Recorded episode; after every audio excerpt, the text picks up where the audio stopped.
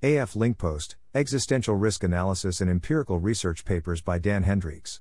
Welcome to the Nonlinear Library, where we use text to speech software to convert the best writing from the rationalist and EA communities into audio.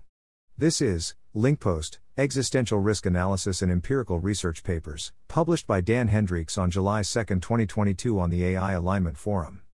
I've noted before that it can be difficult to separate progress in safety from progress in capabilities.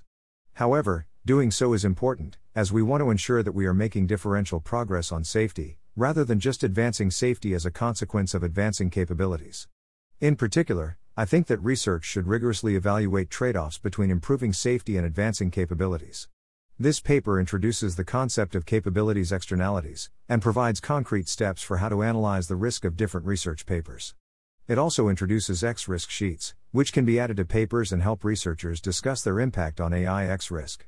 Since discussion of AGI is becoming increasingly normalized in mainstream ML, I think careful discussions of X risk are increasingly feasible within mainstream ML.